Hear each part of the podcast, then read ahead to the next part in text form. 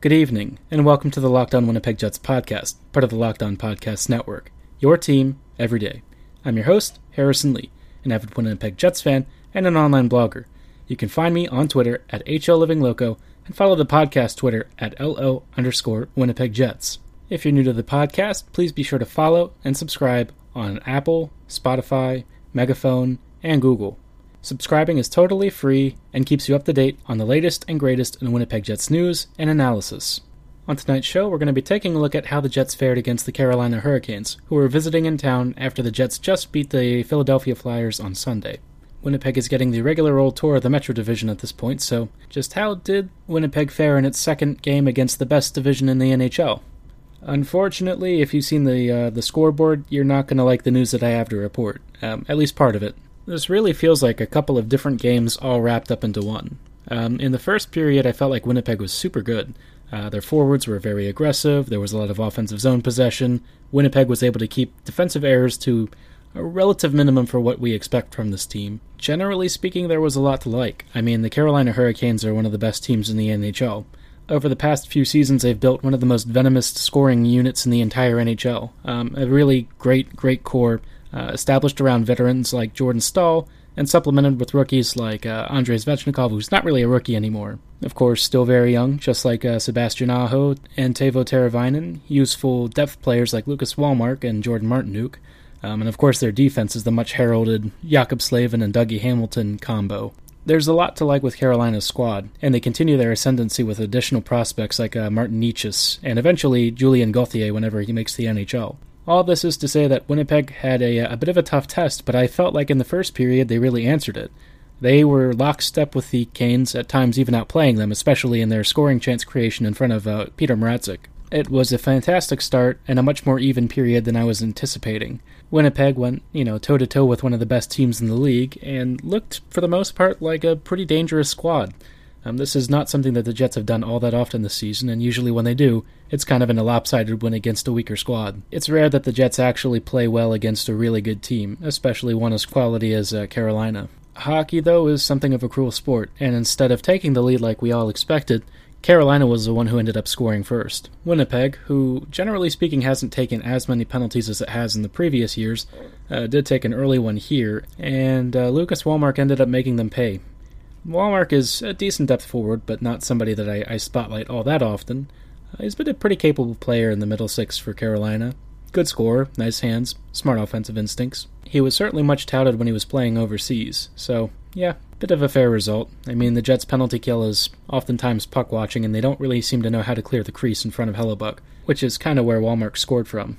Not great, not great, not a fan. But it's really just a continuation of a trend for Winnipeg's defensive structure, which just seems to not really understand how to clear the crease. I don't know why this keeps happening, but at some point the team really needs to figure out something because teams are just kind of walking up to the Jets like it's a welcome mat. Thankfully, Winnipeg does have a lot of talented scorers, and less than a minute later, Winnipeg ended up tying the game on a nice deflected goal from Jack Roslovic. Roslovic is having a pretty good season, I have to say. That second line of all players with the numbers starting with 20, 26, 27, and 28, all three seem to be clicking. I like the chemistry that Wheeler has as a center with uh, Ehlers and Roslovic on his flank. They seem to find each other in open spaces, and they create so much chaos. We all, of course, know that Ehlers is one of the best NHL forwards around, and of course, he's probably Winnipeg's best overall skater, too. But it's easy to overlook just how much Roslovic has developed as a wing, especially on the flank with somebody who handles a lot of transition play like Ehlers. Jack is honestly something of an elusive forward. He seems to find himself in, in quiet spaces where he can sort of pick out nice little goals um, and get in dangerous areas to create high quality scoring opportunities. He has an uncanny sense to get around the net, and he knows how to muscle his way in despite a smaller frame. It was a nice team goal, and I generally felt like it really wasn't against the run of play. It was a nice even period for Winnipeg.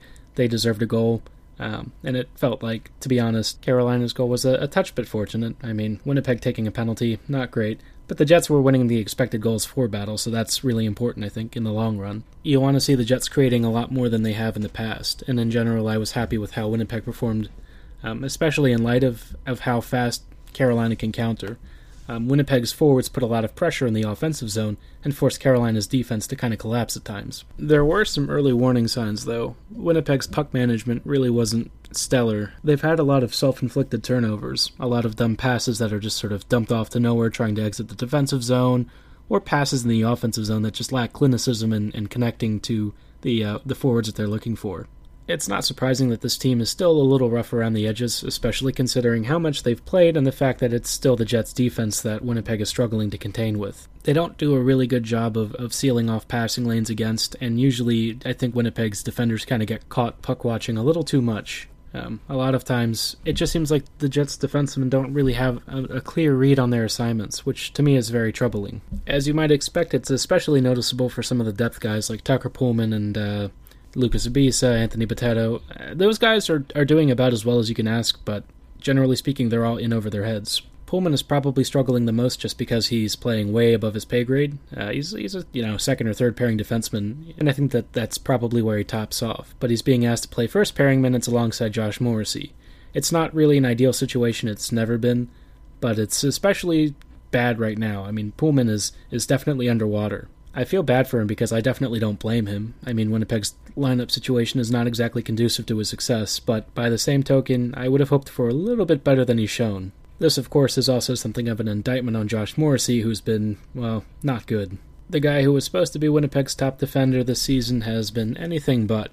In fact, there are times when Neil Pionk actually seems to have slightly more defensive awareness than anyone else on this blue line, and that's kind of troubling because Neil Pionk is still not that great on defense. What bothers me more is that sometimes they don't even seem to make an attempt to, to really carry the puck out or clear it in a way that's logical.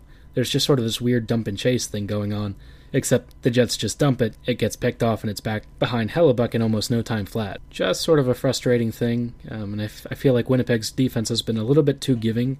I'm not surprised, and I, again, I, I expected it, generally speaking, from, from what we've seen over the past couple of seasons. And really also expected it because, I mean, look at this lineup. They have maybe one top four defender actively playing right now which it's it's really time to sound the Sami Niku horn. I mean, I don't know what he has to do to prove that he would probably be an immediate upgrade for this team's blue line. I just don't know who else is really going to stand in his way other than the coaching staff. Give the kid a chance because Winnipeg's record right now is still pretty strong, and there's a chance that they, they can actually salvage something if they can at least get a little bit of defensive help and reinforcements. It'd be cool not to waste the early momentum that Connor Hellebuyck has already brought this team. Um, and I, I would rather see them make the playoffs than not, that's for sure. In just a bit, we're going to talk a bit more about the game, uh, especially because it definitely evolved after the first period, and probably not for the best. But before that, how many of you have actually completed your Christmas shopping, especially for the sports fan in your life? If you're looking for a unique gift, head over to breakingt.com slash locked on and check out their lineup of real-time up to date shirts that feature your favorite teams and their most hallowed moments in sports history. BreakingT has something for every fan and is great for all ages. Be sure to check out their site at breakingt.com slash locked on and take a look at their entire catalog. I guarantee you'll find the perfect gift for the sports fan who has everything. Welcome back. I hope that you are not expecting the best news because unfortunately Winnipeg's second period against the Carolina Hurricanes didn't exactly go to plan. Much as I'd love to tell you that the Jets were awesome and kicked butt and did exactly what they did in the first period, mm, didn't really happen. With the game tied at 1 1, the Jets came out looking a lot slower and a lot more defensively minded than they did in the first period. And with Winnipeg's defense the way that it is, that's not a good thing. The Jets have a tendency to sit deep and absorb a lot of pressure, but the problem is, when they absorb pressure, they also try to make a zone clearance by just throwing the puck around willy nilly. With how Winnipeg plays, that's not exactly a recipe for success.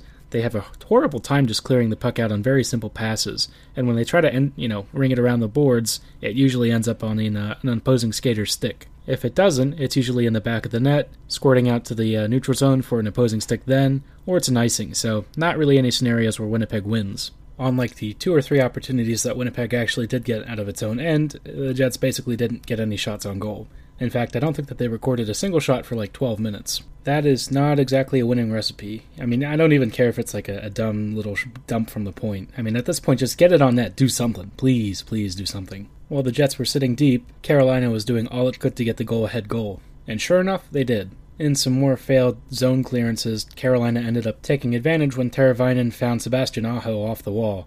I mean, it was like an absurd pass, though. I don't know if Teravainen was actually looking over his shoulder or what, but he basically backhanded a pass right to Aho in front of the net. It's the kind of goal that's just one of those things you have to sort of marvel at the pass and distribution because there wasn't a single mistake made.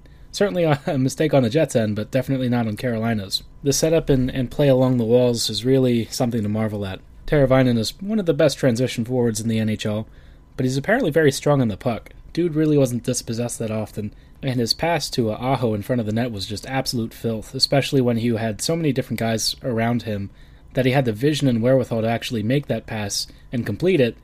That's just so much to admire there. Carolina definitely wasn't done trying to score, though, and they kept putting a ton of pressure on Winnipeg's forwards and defenders. Winnipeg kept trying to clear the zone and then kept turning the puck over, and that, that led to a lot of chances on goal, and it, it just wasn't good. Winnipeg, though, ends up finding a, a bit of a nut like a blind squirrel, and here we go. Patrick Laine deflects the first shot of the period on net and into the uh, into the goal, right past Peter Mrazek.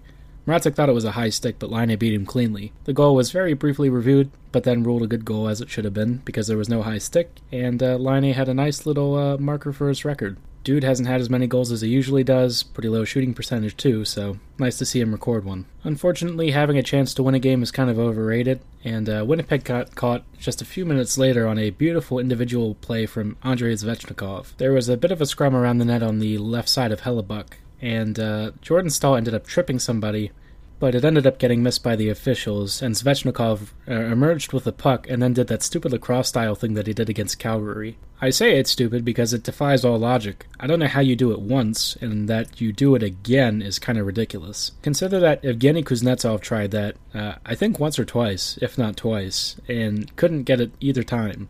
And here this like 20 year old kid does it. Just amazing, man if you don't know Andrei Svechnikov's name, which I, I, really can't understand how already because the kid is a highlight reel a minute, this dude is just one of the most dominant, amazing, skilled forwards you'll ever see. I can't believe that he didn't get more ice time in his rookie year because he's so good at almost everything. The dude occasionally shows the kind of hand eye coordination that you'd expect on someone like Sidney Crosby, but he marries it to a power forward wing style. It's just really cool to watch him, man. I mean, he's a, such a smart player. Great shooting, great passing, great vision. There's not really anything to dislike in his game. That goal, however, apparently did not stun Winnipeg because they sprang to life right after, and the Jets just went a full on, all out, full court press, the kind that the Jets really dominate with when they're actually on their game. And uh, Carolina was basically reeling for a good three or four minutes. The, the Jets were basically hammering the offensive zone, and Peter Mrazek was under siege from every angle imaginable. I'm actually amazed that the Jets didn't score because they had so many grade A opportunities, with Carolina really struggling to clear the zone. For a bit, the Canes looked a lot like the Jets, uh, but unfortunately, uh, there were a couple of bad decisions that ended up costing Winnipeg an opportunity to at least tie the game. On one counter, Carolina was breaking out, and I think Nate Beaulieu was a little overly aggressive and tried to pinch. Um, the pinch definitely didn't work, and uh, it led to a two on one with Sebastian Aho basically breaking in al- alone on goal. You can technically blame Hellebuyck and say that he didn't make the save, but obviously Beaulieu is the one who made the pinch, and that, that directly led to the goal against. It's unfortunate because I felt like the Jets were actually doing okay until then, but, you know, small mistakes from the defense again cost the Jets not a new theme. For as much as the Jets did create, it unfortunately didn't get better because, again, on one of Carolina's counters, they got a nice little break. Anthony Bitetto was behind um, one of the opposing skaters and took a bit of a, a bad penalty I think a lot of people were harshly getting on Potato for it, but I don't know. I can't really fault him. Dude might have been alone on, on Hellebuyck, and it wasn't exactly Hellebuyck's best night, so yeah, I get it. The Jets then proceeded to concede another goal, um, this time from Jordan Staal, after they couldn't clear the front of the net, and Staal basically bullied his way to the front and uh, tucked it home. So, just not a night for Winnipeg's PK unit to be fondly remembered.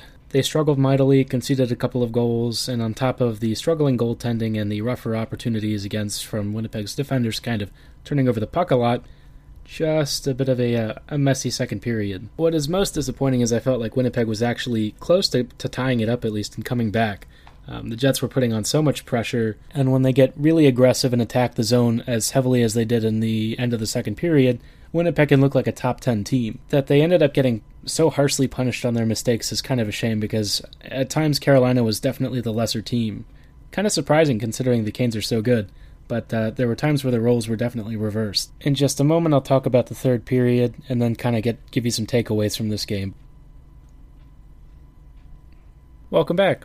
Hope you've enjoyed the show so far, and if you liked it, please feel free to subscribe on Apple, Spotify, Google, and Megaphone. As always, we greatly appreciate your support and hope you continue listening. To wrap things up, as you might expect, the Jets were basically out of it at the end of the uh, the second period, and the third period did not see a big change in that narrative. That said, I felt like the Jets actually did have quite a few good offensive opportunities. Um, they continued some of what they did in the end of the second period. Unfortunately, that did include not scoring any goals, um, other than one power play goal from Mark Scheifele, which might I add, was a rather pretty looking goal. Nice, uh, nice low snipe towards the far side of the post. Even still, the Jets just couldn't seem to find a way to solve Mrazek and the Canes. Um, for as much pressure as the Jets created, again, the goalie seemed to stand tall for them, and Winnipeg just didn't get the bounces that they were looking for. With around four minutes left, Jack Roslovic found himself alone basically on a 2 on 0, and he ended up taking the shot.